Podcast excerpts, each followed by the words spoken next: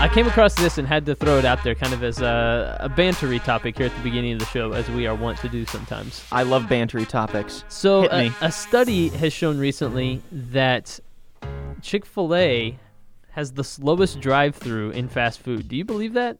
That sounds so wrong to me. Right. I have been through considerably slower drive throughs than Chick fil A's.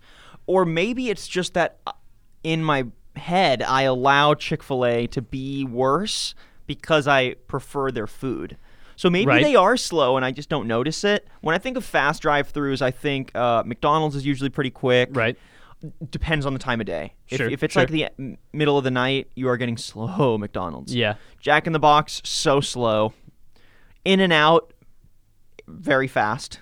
Pretty I- fast. In and out. I feel like I'm in and out when I'm in that. I think drive-thru. In N Out has one of the best drive through experiences. I agree. Because they give you the option, like, are you going to be eating this in your car? Okay, here's this Yeah. little like convenient tray, or you Uh-huh. can get it in the bag. You know, if you're just going to wait until you get home. did the study say anything else beyond like why it was the slowest or They just say the average wait time at Chick Fil A is 322.98 seconds, or just under five and a half minutes.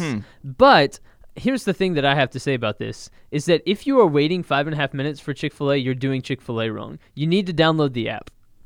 yeah, you know, I'm behind on that. I'm I'm one of those people that is deterred by the barrier of downloading an app. So I was too, but now here in the building, there's a Chick Fil A down kind of uh, there. There are tunnels, quote unquote, that connect different big buildings in in downtown Dallas. Illuminati tunnels. And down in the t- down in the tunnels, there is a food court, and there's a Chick Fil A in that food court, and the line is always like 30 people long, stretching and wrapping around, you know, other areas and running down hallways and that sort of thing. And I was like, man, I want Chick Fil A, but I don't feel like waiting in this line. Well. I realized I can order on the app and walk down and just pick it up without ever having to wait in that line. But it's not just limited to that Chick fil A. You could do that at any of them. So I realized this. I order it ahead and you know I could just walk in and pick it up in the store. Look, man, I've talked to several people on our industry podcast about this. Most recently with Acrolec, this is like a big thing they focus on is digital display technology and that often translates over to digital displays and drive-throughs and I had a whole podcast with um, one of their team members about improving the drive-through experience Sure. and that right now the outdated displays, everything. It's just it's too impersonal. Even though the the vision of the drive-through initially was honestly to be slightly more convenient and personal than even stepping in the store because there's a human touch point you're in your Right. car it's comfortable they're servicing you in your car there's just something personal about that and now drive-throughs are very distant so um, you know the touch point is not there so Mm-hmm. Right.